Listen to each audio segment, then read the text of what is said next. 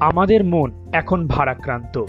কিছুদিন আগেই বাঙালি সর্বশ্রেষ্ঠ উৎসব দুর্গাপূজা শেষ হয়েছে। তাই সোজাসুজি কথার পক্ষ থেকে সকলকে জানাই শুভ বিজয়া, আন্তরিক শুভেচ্ছা ও ভালোবাসা।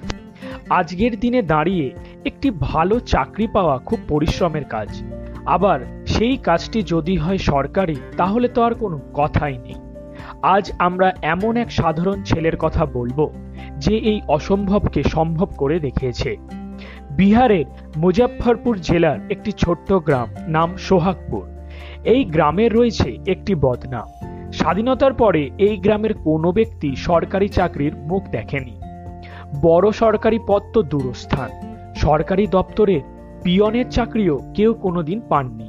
কিন্তু গ্রামের এই খরা কাটিয়ে স্বাধীনতার পঁচাত্তর বছরে প্রথম সরকারি চাকরি পেলেন এই গ্রামেরই ছেলে রাকেশ কুমার। কিন্তু এই পথ ততটাও মসৃণ ছিল না রাকেশের কাছে। মাত্র ১৯ বছর বয়সে রাকেশ তার বাবাকে হারায় এবং তারপর থেকে শুরু হয় রাকেশের কঠিন জীবন।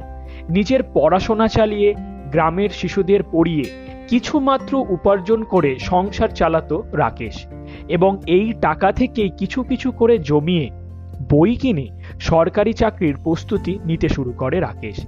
এবং তার স্বপ্ন আজ সার্থক হয়েছে। তাই গোটা গ্রামবাসীদের মধ্যে এখন রাকেশ মধ্যমণি। তাকে ঘিরেই এখন সবাই আনন্দে আত্মহারা। ভালো থাকুন আপনি। আপনার এই জয় সব গ্রামবাসীদেরও জয়। সোজাসুজি কথার পক্ষ থেকে আপনার ভবিষ্যৎ জীবনের জন্য অনেক অনেক শুভকামনা ও ভালোবাসা।